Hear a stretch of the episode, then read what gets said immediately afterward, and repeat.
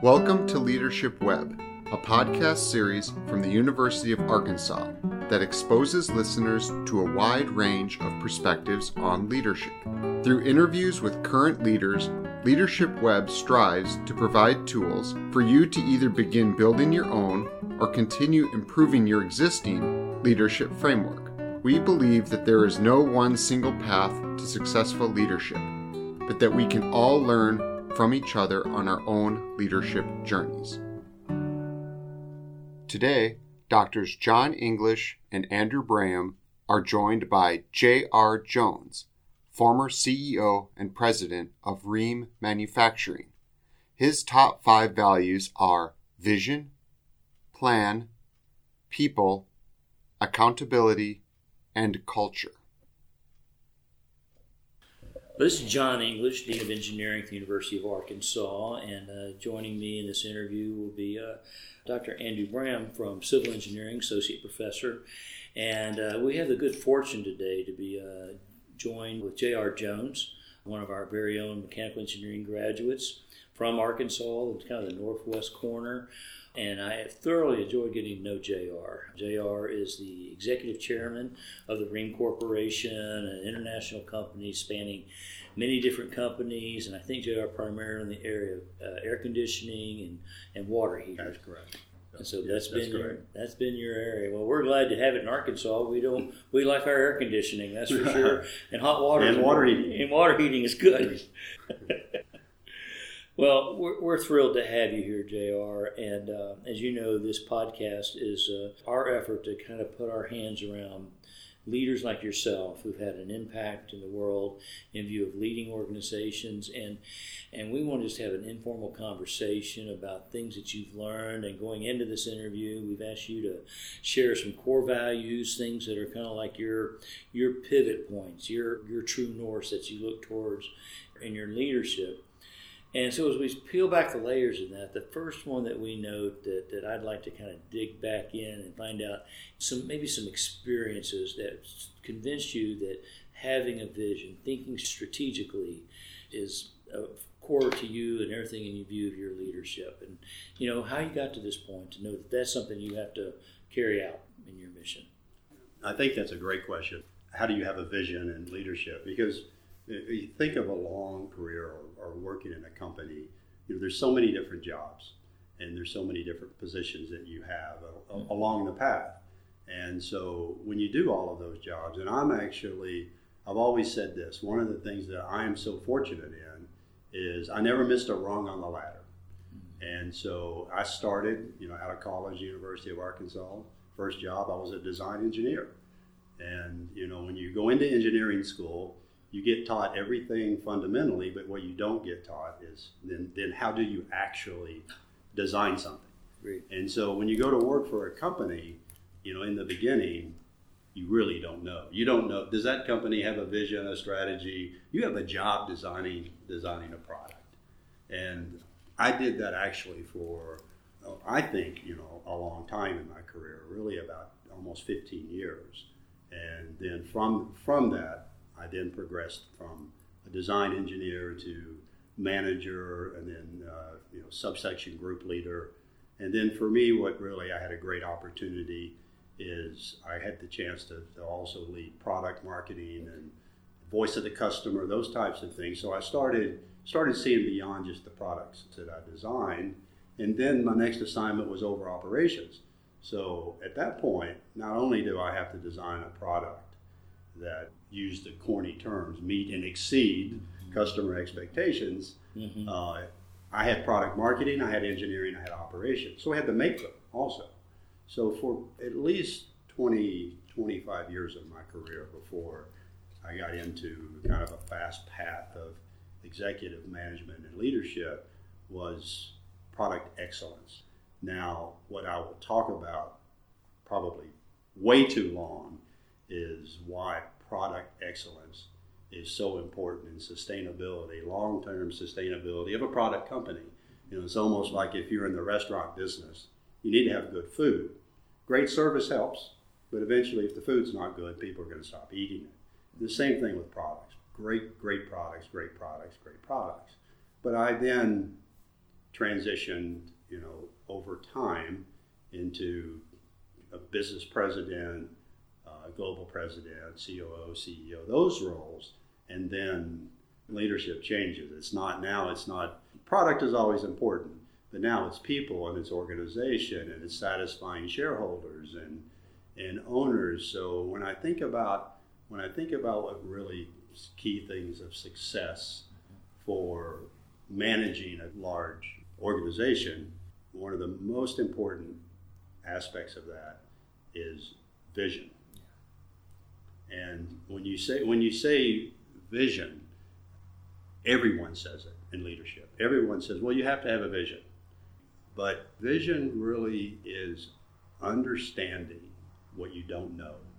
And if you don't start thinking about understanding what you don't know, vision needs to be able to start visualizing what may happen, but then what will very likely happen. Now, my experience or, or thought process with vision changed dramatically because Rheem, Rheem, Rheem is a company that was founded in the twenties by two brothers. It's a long-standing, old American company. Mm-hmm. But we were acquired by a Japanese family in nineteen eighty-eight, and a fourth generation Japanese family now, company that's one hundred seventeen years old. And so when I take, when I mix the values of a, of a good traditional U S company and then that of, of, a, of a Japanese family, and think about the principles as you've studied and th- studied the principles in Japan, and productivity and quality and thoughtfulness and respect and dignity, and and I merged those two. As I was fortunate enough that I was named their C E O of this company almost fourteen years ago. So I merged those, those thought processes of the Japanese company. And so vision for me, from being trained really more in the Western way of, of business, I merged the thought process of, of the Japanese way of thinking, combined it. So it's, we're Japanese American way of thinking. So we think generationally. So when I think about vision, I'm owned by a fourth generation family. What's so critical is what's the next generation. So that, so a generation is thirty to thirty-five years. So short term for us became one, two, three years, not a quarter. We're not public, we're private. And long term became thirty, thirty-five years. So when you step back to say a vision, now you got to, now we need to think in a completely different way. I want to get, I want to give you a couple examples where understanding what you don't know. If this is thirty years ago and we're talking about Kodak, now here's what we know, here's the fact what we know today. In twenty eighteen, there were more pictures taken in the world than from from nineteen ninety to two thousand. So in one hundred years, in twenty eighteen, there were more pictures taken ever. So if you were Kodak thirty years ago and you were not thinking about this, what's your vision long term, they're not participating in the in the in a in a time where there's more pictures taken than ever in the history of the world. Another example, get off this quickly, but another one is exactly the same. Think about this. Blockbuster video. We stood in line and we rented movies and we rented movies for our children and we got carried a V C R home with us before you could afford one. And just think about this, how many times you got there the second day and, and all forty of that selection was rented, so you didn't get to see it. That's right. Well, now you have Netflix and Amazon and Hulu and whatever all the other that the kids watch, but there's more movies watched today than ever, exponentially more. But Blockbuster Video is not participating in any of those. So when I when I talk about that that vision, I think it's you you have to think it's not about the day and it's and it's not tomorrow. It's a long, long view on what that vision is for your company. And in the case of Rheem, for us, it's sustainability, so that that fifth generation will have the same opportunities that the fourth generation had. Now, all companies really should think that way, but if you're if you're a public company, sometimes you may have that vision, but you can have so many short-term challenges, you really can't get out of your way and think about things. You know, how do you think about something thirty years from now? Gosh, this is this is very interesting, J R. Uh, a vision, the, this exploration to things that we don't know. So we're, we're, we're heading down this path that we know we need to go somewhere, but we're not sure where we need, where we need to go. Right behind that comes your second principle that you follow is, is planning. Now, how do you plan for something, for a target that is mo- is moving on you? That's right. That's right. And it is moving. Here's what you want to do on that. You cannot accurately define the exactness of twenty to thirty years down the road. But if you ignore it, what you need is you need to, you need to be able to define the direction and the guidance of where that is taking you. And it's okay that you don't you don't know that in the case of the, it is going to be Netflix. You don't you don't know that. And that's where you need smart people, and you need smart people talking to each other. This is not the vision of the C E O. The, the C E O may say, gets credit way too often. What the C E O should get credit about, more often about, is bringing bringing the smartest people that you can you can bring together, and not only just in your company. You know, it's it's about it's about looking, listening, seeing, watching, talking, and you'll get this you'll get this directionally right. That's what's so important. Get it directionally right. And once it's directionally right, then you can step back and say, now what do we need to do now? And and then what do we need to do short term, next one to three years? Once you get to that part of the process, then it's a plan. Now, as an engineer, what I'm going to say next, that we can all smile, because we're coming we're coming from the same place here, is in business, everything is a project. And it has to be a project. And in the past, engineering activities were projects, manufacturing activities are projects, but actually everything's a project. An H R initiative, a benefits package rollout, communication plans. There is nothing in business that is not a project. And when I say it's a project, it has a defined start, and it has a defined end, and it has defined steps and accountability. And so in the plan, it needs to be detailed. People need to understand, all disciplines need to understand what work is required for us to achieve this next step, these next level steps. And at the end of the day, everything needs to be managed by a project, as a project. And another thing that I've always tried to stress is, especially in big organizations, we have fifteen thousand people, we have thirty factories, you know, it's a big aircraft carrier is what it is. And what we know about this is that a big aircraft carrier, it's hard to turn. It's hard to change the direction. But if you've got a vision that people have an idea and they directionally know where you're going, the short-term plan is clear. We see all the projects. We got the work in front of us. We all have our assignments. We know the, we know the plan. We know the projects. And now the simple thing is you want everybody pushing the right way. And if everyone keeps pushing on the right side of the aircraft carrier, eventually you turn it. And here's what I've always t- told management. If you get everyone in the organization knowing that we're supposed to be pushing the right side because we're trying to turn this aircraft left, and if all fifteen thousand are pushing, when we, we can turn it. And when you get it turned, here's the other most important thing. It's hard to stop. When you get that aircraft carrier turned in the right direction, pour the gas to it because it's now going in the right way. Accelerate it, full Accelerate. speed ahead. Yeah. When times are tough, this very wise engineer told me, when times are difficult and times are tough, slow down, step back, listen, think. Don't react when something bad happens. When times are good, things are going well, give it the gas, full speed ahead. This is this is very interesting, that, that whole image of an aircraft and the people. I, I, I like that. And then, then pour on the gas. But now, J R, tell us about the people aspect. I mean, I mean, how do you get that all lined up with, like, Jim Collins getting the right people on the right on the bus? And tell us about that. I mean, I like that picture. I mean, I think about our college, Andrew. Absolutely. If we could get pointed and, and we start going a certain way, and we are in certain aspects. Mm-hmm. And then that picture, putting the gas on. How, but how do you get the people there? Well, how are we going to turn that aircraft carrier? In the case of Rheem, we have fifteen thousand people. And so obviously the best people you can get. It's always, at the end of the day, it's all about the people. It always is. It's about the people.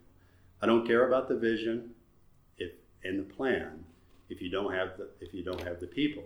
And when you talk about the plan, is a, if the plan is hundreds of projects and lots of work, at the end of the day, the quality of the work is the quality of the, of, of the people.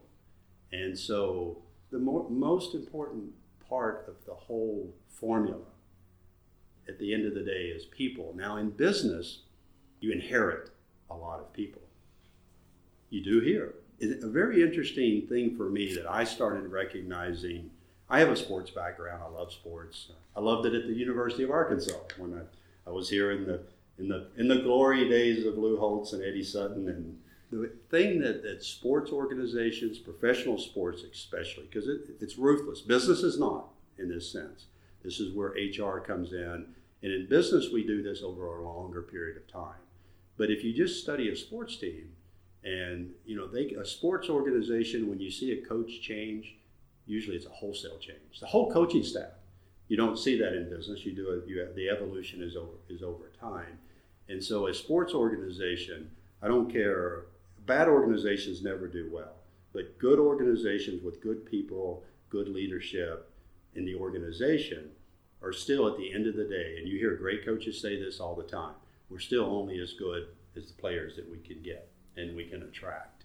And you need to think the same way at the University of Arkansas. Your your your success in engineering and the future, your future leaders, is all about you attracting the best talent here. What's the exact same in business? So at the end of the day, it is getting the best people that you can attract.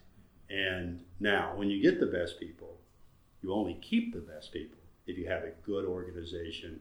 And you know they get they get the opportunities to grow and to flourish and to participate and to be rewarded, be recognized, enjoy what they do.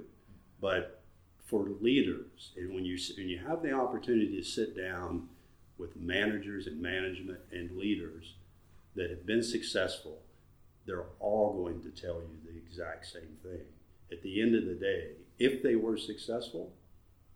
If you, I don't care how good their plan was, if they didn't build an organization around them, yeah. of the of the talent that they could let them go and get, and and for me for me get out of their way, get out of their way, provide them support, encouragement, and you know you got to be a father at times and reach in and provide some direction. But you know Henry Ford said it best. Henry Ford said many many years ago that that his his objective. His personal objective was to be the dumbest guy in the room on his man- management team. And there's nothing wrong with that. Absolutely. And the fact that any any leader that is afraid of any manager, any executive, any any leader that is afraid of, of bringing people into their organization smarter and more talented than them might be replaced. And that's exactly what Doctor John White said in our first interview. Do you remember the quote that he used? It was something along the lines of, when he builds a team, he hopes he's the weakest link of that team. Yeah. It was, it was something like that. But he would pick the best team any day over being the smartest person in the room. Yes. You know, it's yeah. interesting for me because I, I became an engineer, started working in the industry, you know, in nineteen eighty-three. And, and back then, the whole process of teams and collaboration, you know, wasn't, all the consulting firms hadn't made their millions yet on teaching us how to talk to each other yet. And and in the old days, it was actually a serial approach. The, you got you got customer input and the engineers designed to a written specification and then handed, threw it over the wall. We didn't hand it, we gave it to a manufacturing team. They figured out how to build it. And if there was ever a problem, there was another group of engineers that, that fixed it. And if you were in design, and I was, you know, you could be two to three designs later and you hear about a problem with something that you designed, you know, in the past, and you didn't, that was someone else's problem. You're already working on the next product. Well, today's world, oh my gosh, you, you know, the manufacturing guys, the everyone, the quality, manufacturing, engineering, H R, making sure the team's getting along with each other and you have the right mix of people is involved early on, and you know, cultural training and personality trainings on how to work together and how to talk and communicate. And the very first thing the team does when you get the team together in today's environment is then you bring the con- the customer and the consumer in, and you everyone listens, not the marketing team of the everyone. And so what you see when you see this is, as an engineer, actually, when you watch the way products and services are developed today, you get to see the light go on for for many people. And in the old in the old process, the front-end marketing team got all that excitement, but by the time it got into manu- developed, it was all of that was lost. It was completely lost. Marketing and the marketing group always had it. They never lost it because they sat in front of these customers, but no one else did. And so, wow, you know, it's so simple once that the, the world, the product development, uh, and that's why the term really changed. You know, it was in, in our early days, it was engineering and R and D. Well, now it's not. It's product. It's product. It's product life cycle. You'll hear that term, product life cycle, and who owns the product? Everyone does. And the success of the company, now the engineers, and I'm biased here, at the end of the day, they have to make, there's a lot of analytical and decisions that are made that majority of the engineers, but I think in some of these teams today, I, I'd have a lot of engineers, just because they have an engineering degree, they could tell you that, you know what, the three the three best ideas on on this product that we just released in the marketing market, that didn't come from us, it came from It came from maybe one of the team members that you would least expect that would have said, hey, well, have you ever thought about this? And maybe that did you ever think about this was because they weren't too bound up in their tech, in their technical mind. But once the engineer or the technical person heard that, they were like, wow, that's even better than what I thought. Yeah. Really cool in business when you see that type of, of collaboration. And the workforce, the way people work today is so different than it was forty years ago. And it's so exciting to see, you know, where it's going. You know, it's interesting, as a father, we probably all look at our children and we think, oh my gosh, they're all so wrapped up in these phones and these devices. And I'm gonna tell you that that generation, they have the ability to process information in a way because of that. Now we have to unbundle them sometimes from just get their life out of that, out of that phone, but yet, number one, they're already socially, they know how to work together, they do things in groups, you know, they're ready. They're ready for industry. So, you know, I as I think the next thirty to forty years, and and again, I'm thinking generationally for my owner, I believe that the future is, is opportunity is much greater to do things so much faster and better than we were bound by ideas and principles that were just archaic. Specifications, I mean, build that's spec, right. And that meant your job is to do this, and that's it. That's what you did, and that's not your job. My job is to do, and you hand you give that to me when you finish. Well, we don't do it that way anymore, right? Yeah. Yeah. But that's why products are so much better. Yeah. I, I really like how you, you put people almost on top of the vision and the plan, because I agree with that one hundred percent. We're only as good as the people around us and the people we assemble. Something I personally struggle with, though, is that, including myself, we all have areas that we can improve on. And I think that kind of counts toward accountability, and which is your fourth value. And it's my opinion that we should try and build up the people who are working with us, not try and tear them down, you know, build up their strengths and, and bring up their weaknesses. So how do you balance that, making sure that people recognize that there's a certain level that needs to be done, a certain level of design or a certain level of performance on a project? How do you make that accountability kind of match what needs to happen while kind of building them up? This is probably one of the most complicated areas of, for good leaders, because number one, you have to have accountability. When you think, if, if I just go back to the plan, and okay, now we, we've got the right people on board, we got good people, and we got the right people, and we're getting better every single day. We have an idea where we're going. We got a, and we have, and we know the plan, and we know the work. And so now the short-term work is defined. So now there's lots and lots of projects. It's really neat to see in a big organization that, oh my gosh, I've got hundreds of projects going on, And so if you think about this, they actually all link. So if you want the results, if you want to achieve these results, now all these projects that end up being defined, that is that is spelled out in this plan, they need to be done. And so accountability at the end of the day, and this is this is where sort of that I, that parent parenting comes in. That this is and sometimes this is this is the tough aspect of of leadership and management, and the fact accountability is you have the responsibility to get the work done. Now there's different levels of, of accountability based on where someone is in their career and what their position is.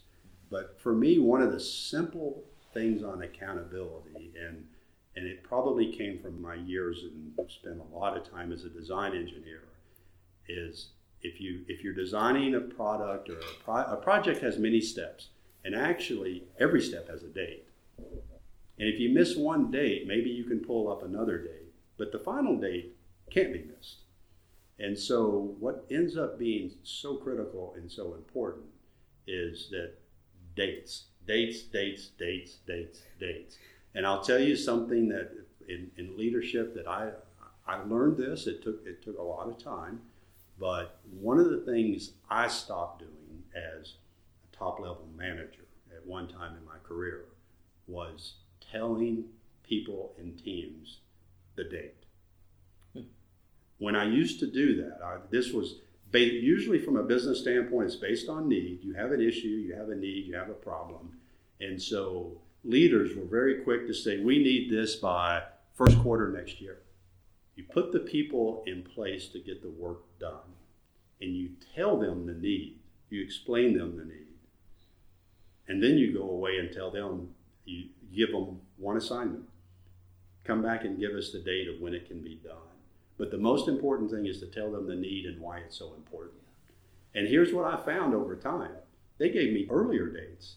But back when I used to demand the dates, they never made it. They never hit the date. And the reason is just like a father to a child. When you tell the child, do this, there's that pullback or resistance.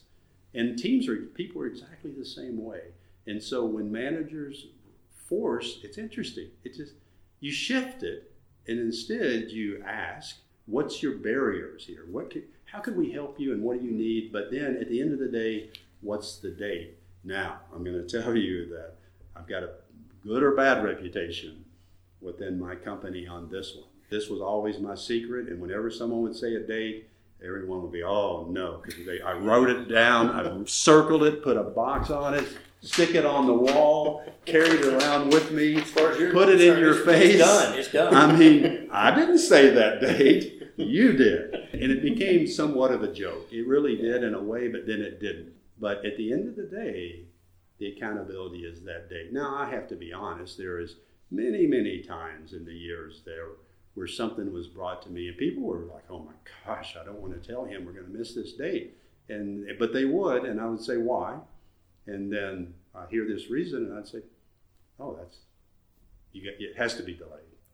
But you want that to be the exception. But the dates end up being accountability. It's, it's accountability. It's just accountability to get the work done because, you know, remember, this it's this is still, it's still work. It's still work. And my father, you know, my father worked in, in factories. And I remembered this as a child, but didn't think about it as a kid. Of course you wouldn't.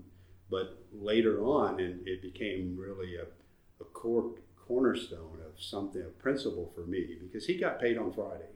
And he was always, on Friday was payday. And he always had a smile on his face. And weekend was weekend. They, we were farmers, so we worked on the farm. I, he worked in a factory during, we worked again, but I, I guess it was it was more enjoyable work.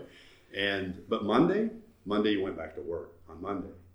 And my father always said this is, you know, you get a day, you, you get a day's pay for a day's work. And at the end of the week, you've got, your company's paid up. And he, he, even though he was a factory worker, my father believed that that company owed him nothing once they paid him on Friday. And the only way he could get more money out of them was to deliver work the next, the next week. And I love that. I love that principle. Uh, it's still it's still core that I, even at the level that I am now, I still feel like when I get paid, I got paid for services rendered, and I still owe for my next paycheck. And there's no feeling of entitlement that I'm owed for something that I didn't I didn't do. Right. Yeah, this reminds me, and it's right under my cubbyhole. I I keep it. I don't have the quote exactly, but General MacArthur, you know, he always abided by this concept of um, don't don't tell your troops how to do something. You tell them what to do. And this is exactly, exactly. what you're.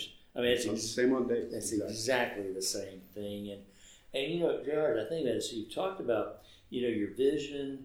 Um, and and and your plan don't mean anything without the people. And I assume inside that, nested inside that people, is this accountability, feeling responsible to, to, to, to tell you the date, right? And so what you're kind of describing is what your fifth core values are, is just is this culture. And you know, I wonder sometimes, and maybe you could give some insights on this, it seems like highly successful companies operate with a culture that's fitting to them, and maybe it aligns a lot like this. So it seems like that's the the inertia of an organization, is that culture. And and I guess I'd be interested in how do you turn that? I mean, maybe we're back to the airplane analogy. I don't know. I I'm thinking of this airplane now. That thing's going to be hard to push. But well, here, here's the here's the most important thing to say about number five on the list, because number five is not number five, and you, you have to, if you have to write down five things, you, you I guess I should have written them in a line, because actually culture's number one. They're all they're all number one. But but but I'm my engineering mind, I as you go through the, the, the logical thought process of uh, you've got a vision, you've got a plan, you've got the people. You've got the work to be done, and then what is most important now for successful companies is the culture of the organization. And without that culture, or out, without a, what I, I mean, I'm going to just, for me, to keep this simple, without a, a, a good, necessary culture, then sustainability is not possible. You may be good for a short period of time. But if you get those good people, I'm going to go ahead and tell you, number one, good people are smart. They're not coming to a company with bad culture. They'll do their due diligence. They figure it out. They'll know. And so the, your, your your bad reputation will precede you. So the culture, if, if if the culture is not right, then you have no chance. And you certainly, you may have had chance in a little small business, but you have no chance as a world global leader today with a bad culture. Do things right. You know, you know, do things with, with dignity, respect. The core count, cornerstones have to be ethics and integrity. Number one, I'd say it over and over and over again. And and before I go to any other aspect of the culture, when I say ethics and integrity, one of the things that, and now I'm I'm in a private company, but it wouldn't matter to me if I'm public either. But here is one thing that never can never happen. There's never a story. There's never a spin. Now, there are some things left better left unsaid because there's just no reason to be said yet because we don't understand them well enough to, to comment on them. But there's never a story. There's never a spin. It always, it, it is black and white. It is what it is. And the easiest thing in your life you'll remember is always the easiest thing to, to remember is the truth. Absolutely. And if you, and people figure that out so quickly, and a, cult, a culture that does not operate with ethically and and with integrity will collapse. Now you may you may you can watch the T V shows and you can see the the stories on Dateline or whatever of this rich someone that did something, and Ponzi schemes are examples. But you know it has a, you can have the appearance of something for, I say, a really short period of time. But longevity and sustainability is, number one, ethics, integrity has to be there. Because it will it will find you out. Without ethics and integrity, it will find, find you out. Now there's a lot more aspects of culture beyond that. But but those are just, those are paramount. If those two are not there, then you know you're you're done. You, you got a half life. You're on your way out at some point. Now, beyond that, now is is you know dignity and respect and and empathy. Empathy when needed.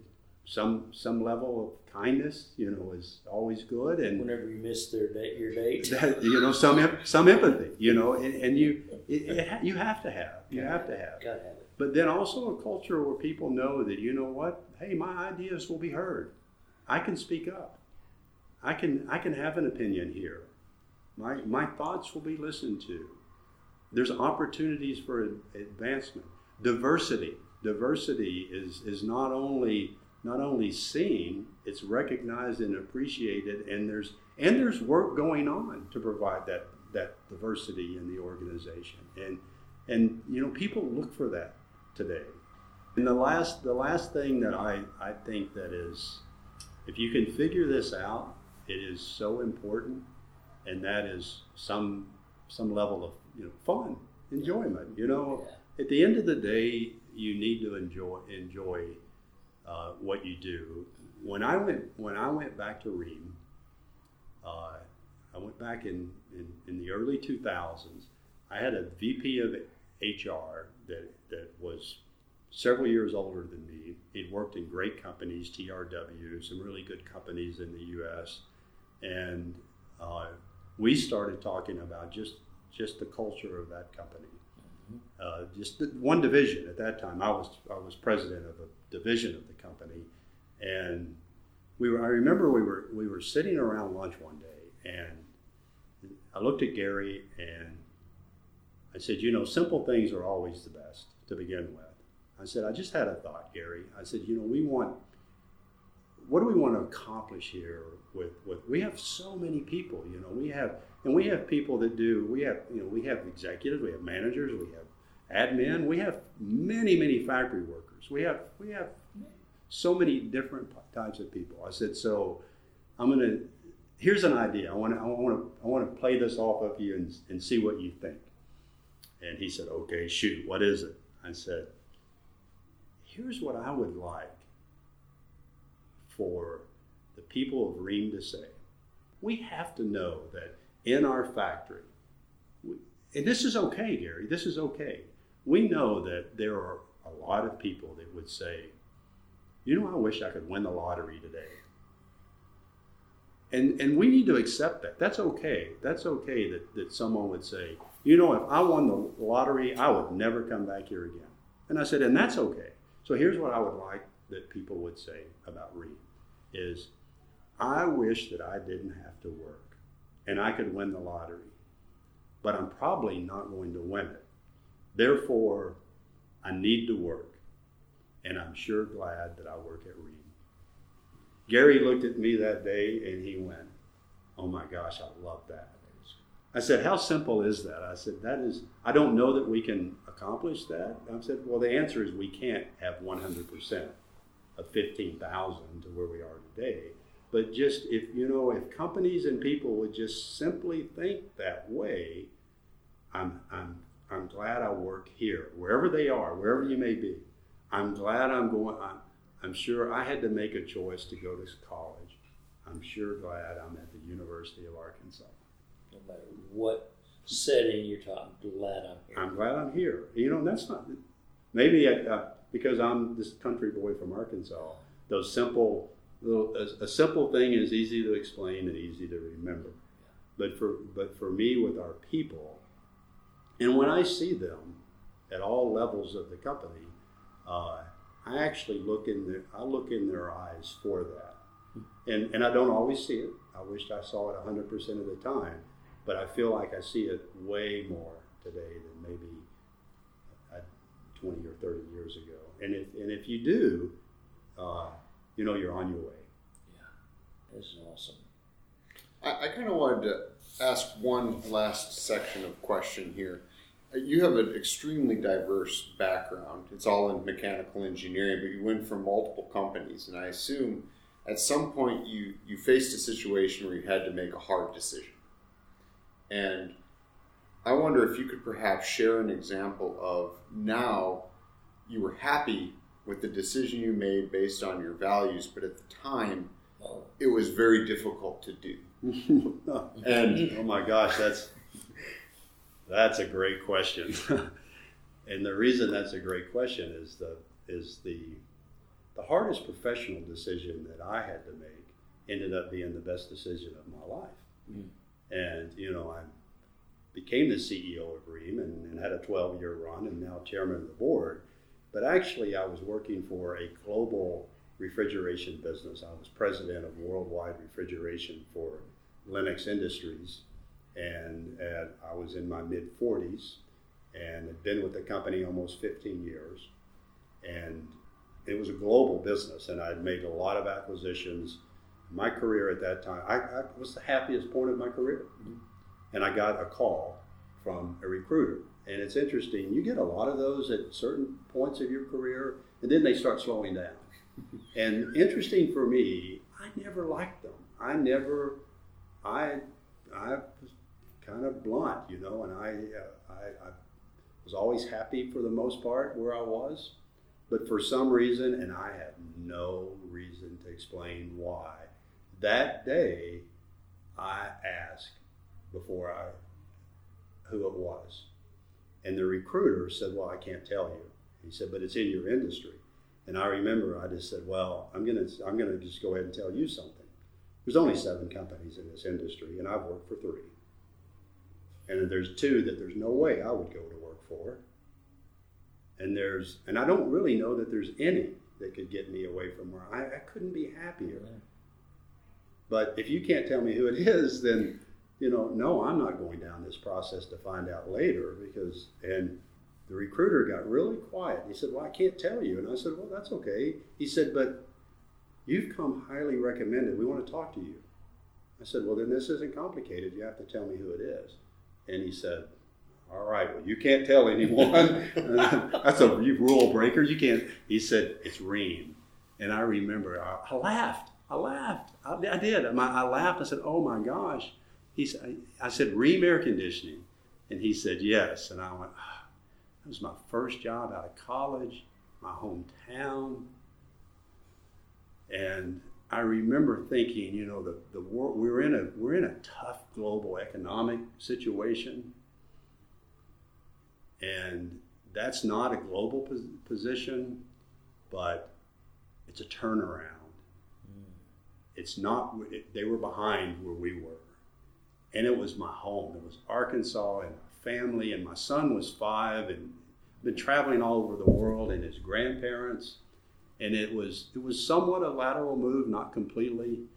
It was so hard to make, but honestly, I mean, I got pulled because of home and, and an opportunity for my my son at five to to, to be involved with his grandparents, and and so it actually, and the fact that hometown. Now, when I say some of the best things of what would come with that also became when I, as I sat down and, and really thought through this, because at that time, there was a lot of factory consolidation going on, global global competition, and I had been a part of that too. So, you know, you start looking at this thinking, oh my gosh, I could be hometown boy coming back, shutting down hometown factory too, you know, at some point, you know, and that is, and if it had to be done, it had to be done. And and so I'm like, can I put myself into that situation? And long story, I mean, here I am. I said yes. And look at that plant today. And that factory today. And it went through, and the people, yes, if they were listening to this podcast, they would say, oh my gosh, we didn't know if we were going to make it. And at the end of the day, good people worked extremely hard and major investments. We think it. We think when we're finished in Fort Smith in the next couple of years, that if there is a more advanced uh, factory making air conditioning in the world, I want to see it. I want to see it. And so, you know, it, it is a nice end to that story, but I almost said no because of that. It was a tough decision. Sure could have gone the other way. J R, this has been incredible. Thank That's you so fun. much. It's been fun. a lot of fun, and, and I can tell you for one, I won't forget the airplane picture. and, and unfortunately, I may be thinking now of our college Andrew of an airplane, and uh, and I think that is a great image. and then propped it up with integrity and ethics. That's the culture. That's us. Yeah, man, that's good. Yeah, thank you. Well, thank you, J R. Thank you very much. Yeah, thank you. Thank you for joining Leadership Web today. We hope that you found insight and guidance on leadership tools from this interview. Please join Leadership Web in two weeks as we explore another leader's leadership journey. Also, follow us on Instagram or LinkedIn by searching Leadership Web.